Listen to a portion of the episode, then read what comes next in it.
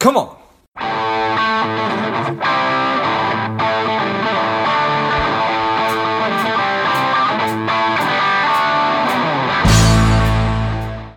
Hello, dear listener. Before we get into today's show, quick ask. If you find value in today's show or you've gotten value out of a previous show, please leave us a quick five star review. Be super grateful. Thanks a lot.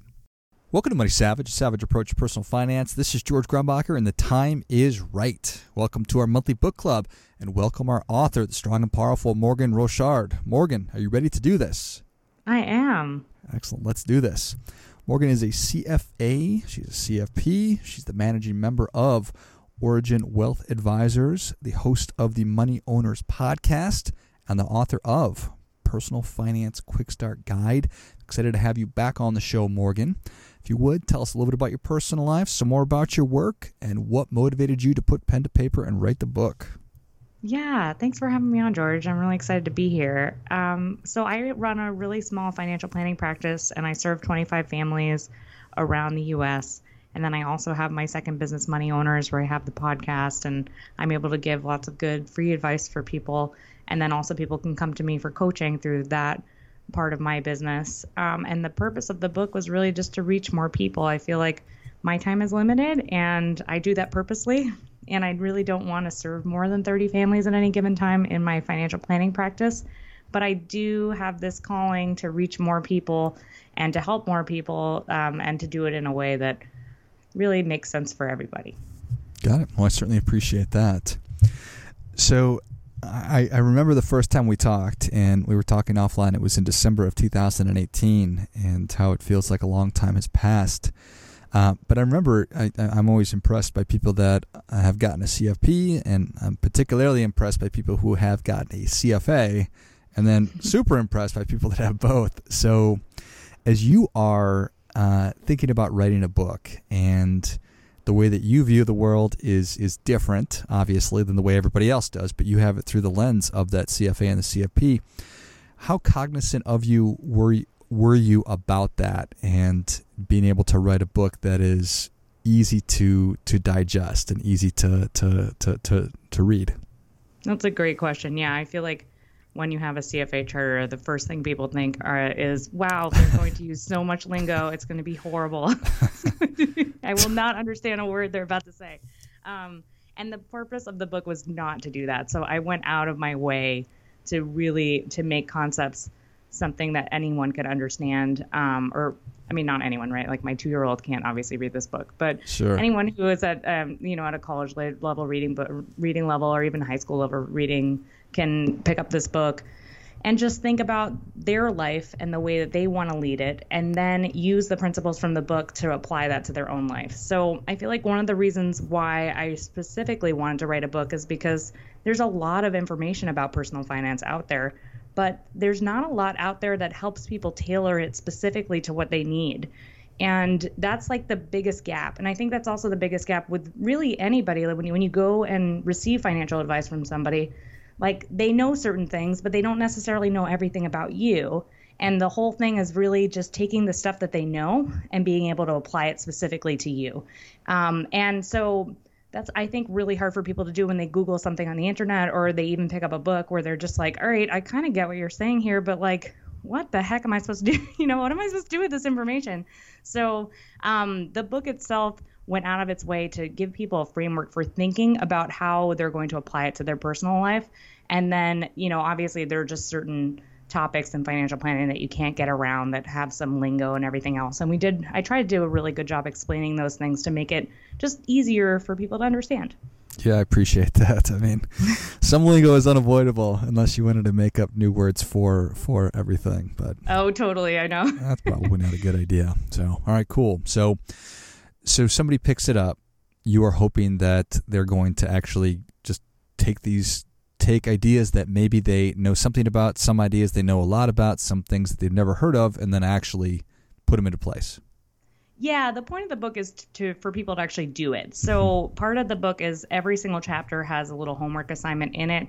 Um, and they're not long, but it's just enough to get people thinking about the subject that was in that chapter or specific subtopics within the chapter that maybe um, would apply specifically to a, large group of people's lives. Which I tried to take that kind of things and put them into homework assignments. That way, as you're going and as you're reading the book, you're sort of creating your own financial plan along the way. And certainly there'll be homeworks where they don't apply to everybody. Like there's a whole chapter on buying a house. If you're not going to be a home buyer, right, it's you're not probably going to want to do that specific homework. But for everybody else who that's a really important topic, right, then they have a way of looking at it and thinking about it and a way of working on the numbers themselves towards the goal that they actually want to achieve. So if somebody, and I, I think that that was a great term that you used, it's almost like building your own financial plan. If, if somebody actually goes through and does the work, they will emerge like they'll they'll be in, in obviously it's not done, but but they'll have done a lot of really important work.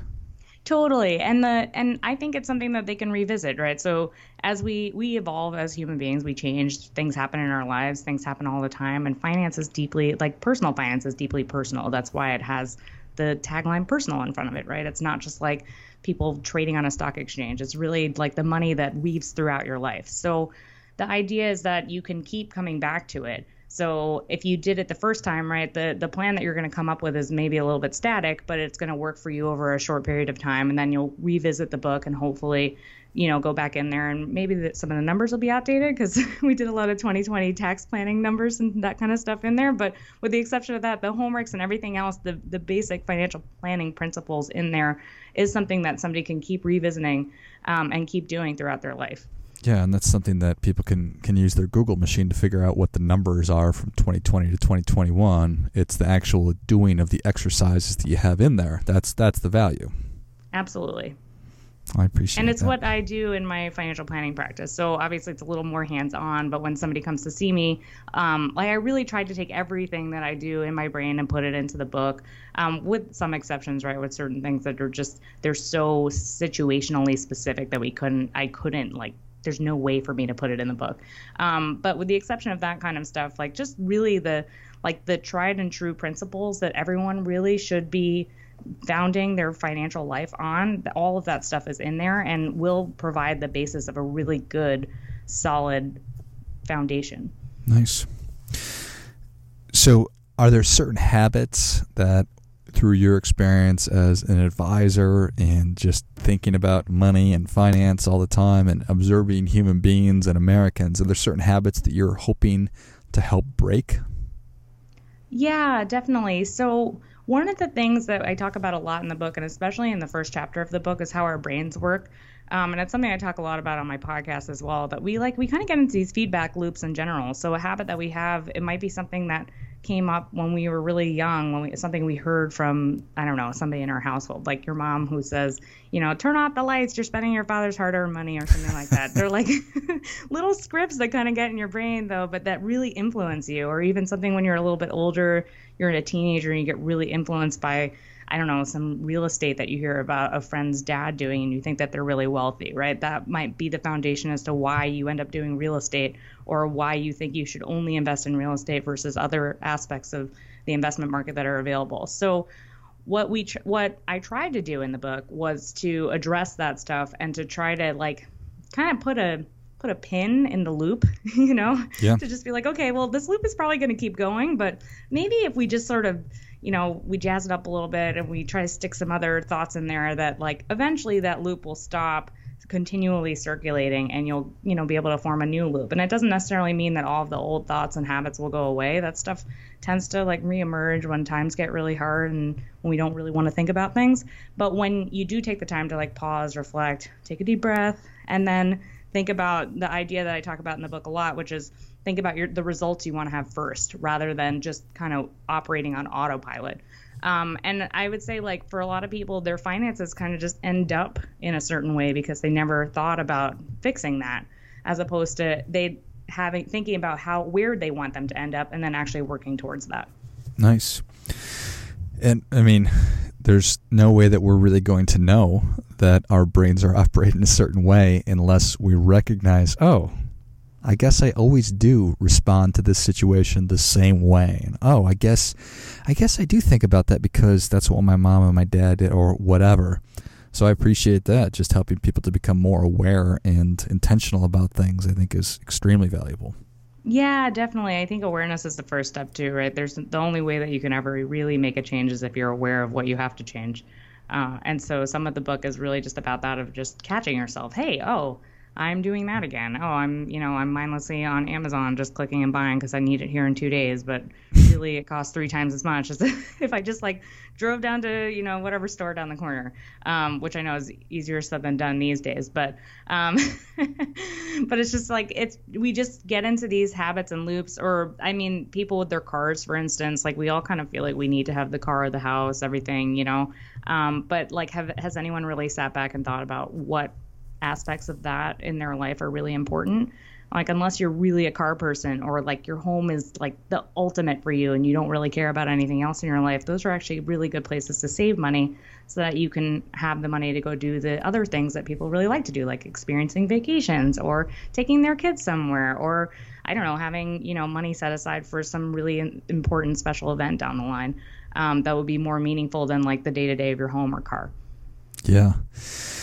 Yeah, I wonder if there is research on that in, in, terms of you know why it is that, that we're really making the decisions that we're making, or if it's just obviously it's so much of it is is emotional, if not you know ninety percent of it. Versus I actually went through and, and made a financial decision about the kind of car that I should buy. Yeah, definitely. I mean, I there was research. I think it was done at the University of Berkeley where they um, where they polled a lot of people and they asked them if they'd rather have a nice house and they showed them a picture of a nice house, um, or if they'd rather take a space trip with Elon Musk. Oh. and people and they were very explicit about it. They were like okay you can't have both though. Like you either you know continue living in like a shack you know and you get to go to space or you get the nice house but you never go to space. And people were like they wanted to go to space. Huh. and it was so much more meaningful to go to space because like it's an experience. It's something that you get to talk about. It's something that like you do and and you get to be in. Whereas your home is like yeah it's cool like for the first month or five that you buy it. And then after that you're like ugh like you already want to fix stuff, you know, you're already yeah. thinking about everything that's wrong with the house. The second you walk into the house and you have the keys, you see the crack that's on the floor that you didn't notice before you bought it, right? Like that's kind of how humans are. Like we're always trying to improve things in general. Um, but when something's a once in a lifetime experience, we don't have that going on in our brain and it's actually a lot more meaningful. So what about for you, Morgan? Are you going to you you going to Mars with Elon or the nice house? I think I'd rather go to, to Mars with Elon. Yeah. Okay. fair enough. Fair enough. I want to see that study reproduced by the University of Iowa. So just just just out of curiosity. Yeah. Just yeah, to contrast, obviously, between the Bay Area and the, the, middle of the country. So nice. Well, I certainly appreciate that. All right. So uh, essentially, I, would like to ask people what habits they're trying to break and build. Uh, we sort of talked about both of those things. Is, is there something else that you really kind of throughout the book really encouraging people to do? Yeah. So, I mean, we kind of mentioned this, but the idea of results first is really it's it's more than just being like, okay, I you know, I want to send my kids to college in 20 years or whenever your kids are going to go, right? It's like what are the steps that you have to take to get there? What is the feeling that you get when you think about paying for your kids to go to college, let's say down the line or whatever it is that the goal that you have?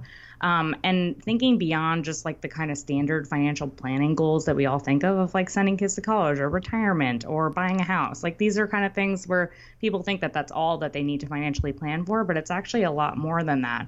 Um, it's really like money kind of weaves throughout all of our lives and we could be really creative with it. We don't have to just like do the things that everybody says that they're going to do, right? You can, I don't know, you could be, you, want, you can want to take a one year trip around the world and find all the little places and eat at all the little different, you know, little different stores along the way, um, and restaurants and shacks and whatever else is in different countries and really experience it. I don't know, like without knowing what somebody wants to do is really hard for me, obviously, to come up with the goal. But I think like when we really think about it and we think about like the money that we want to have for that kind of stuff, the reason why we want to have that money is because of the feeling that we want to have when we actually go and achieve or or experience something.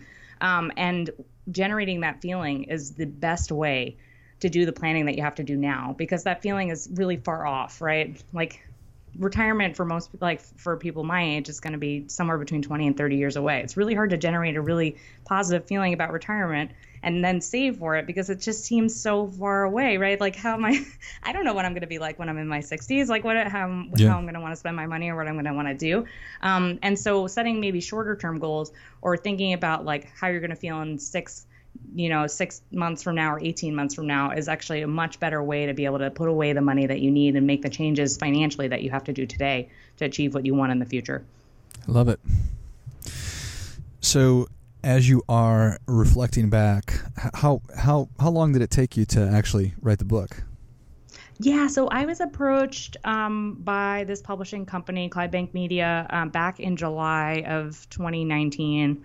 Um, and then I didn't, I should have picked my feet up a little bit quicker and started writing. Um, but like I run two businesses and I have a toddler at home, so I feel like I should be given some slack. Um, so, but actual writing um, was like an intense three month period. And then um, from there, it was like revisiting certain topics, making sure that things, everything that I wanted to be in there was in there. Um, and so that added like another three months to the project. Um, and then now we're going, you know, we're just, well, by time hopefully somebody is listening to this, it'll be out, but we're still going through some post editing and other things right now. Um, but the majority of the writing really did take place over a six month period of time. Nice. Well, that's not so bad. No. Perfect. And, and I remember my editor being like, okay, 85,000 words or less, Morgan. And I was like, mm, that's going to be hard for me. And he's like, okay, like nobody wants to read like your, you know, manifesto.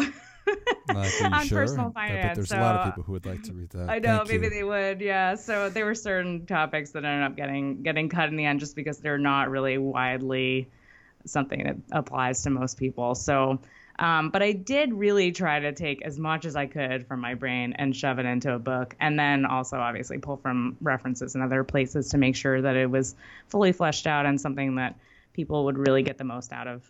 Well, amen. I love it. Well, this whole time I was waiting for a very CFAE thingy to, to come out, and you talking about how 85,000 words, like you have a sense of what that would really look like, is probably a CFAE kind of a thing, because I have no idea how many pages that would equate to. So that just sounds like a lot. So. yeah, I just know that when I was on like Word 110,000, that uh, they were like, okay, this is enough. pump the brakes there. You are, yeah. You're great. Perfect. And and what uh, what about the book are you proudest of? Yeah, that's a great question. Um, honestly, all of it. Uh, which yeah. I know is like such a cop out answer. I never thought I could write a book. I have to tell you, I never thought I could do it. For starters, like I used to write commentaries in my financial planning practice, and nobody read them, and it was really discouraging. And I remember my husband being like, "Well, you remember you told me about Howard Marks and how he used to mail people his letter, and now it's like the most popular newsletter ever, and like people used to throw it in the trash back then." And I was like, yeah, you know, he's like, well, just keep doing it, you know, eventually, eventually people will read it.